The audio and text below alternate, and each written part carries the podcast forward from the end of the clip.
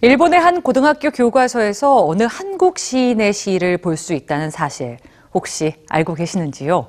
한국에서 좋아하는 시인이 누구냐고 물으면 이라는 문장으로 시작하는 일본 수필 속에서 시인 윤동주의 시가 소개되는데요. 일본 사람들에게 사랑받는 윤동주 시인의 이야기 오늘 뉴스지에서 만나보시죠. 얼마 전 일본 오사카의 한 카페 미술관. 한국인과 제일동포 그리고 일본인이 한 자리에 모였습니다.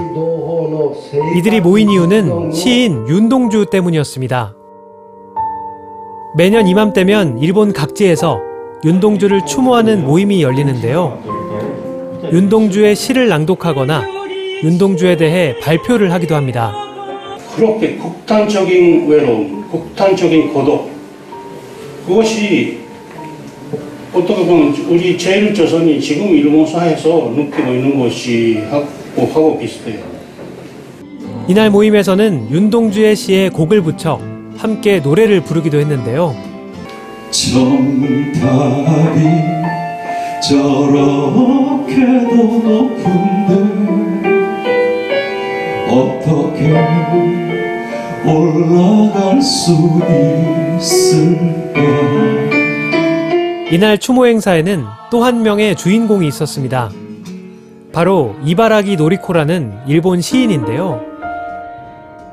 윤동주 시에 담긴 식민지 역사의 아픔과 애환에 공감해 그녀가 남긴 작품 덕분에 일본의 한 국어 교과서에는 윤동주와 윤동주의 시가 실리게 되었고 일본인들이 윤동주의 존재를 알게 되는 계기가 되었습니다.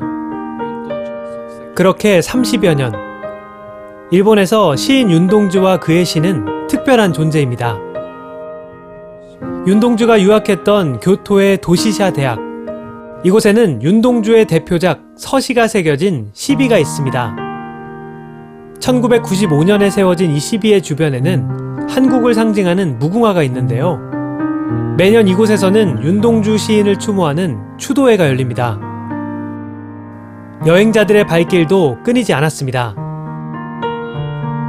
윤동주 시인이 통학했던 교토 거리에 남다른 의미를 부여하며 다큐멘터리를 제작하기도 했죠. 탄생 100주년이었던 지난 2017년에는 일본 시민들의 노력으로 윤동주 시인을 기억하는 또 다른 기념비가 세워졌습니다. 그가 체포되기 직전에 갔던 우지 강변에 세워진 이 비석의 이름은 기억과 화해의 비. 이렇게 윤동주를 기억하는 사람들은 일본인 중에도 한일 역사 문제에 대해 진지하게 생각하고 행동하는 이들도 많다는 것을 알아주었으면 좋겠다고 합니다. 서거 74주기. 국경을 초월하는 윤동주의 힘은 무엇일까요? 한 일본인 대학생의 목소리로 대신합니다.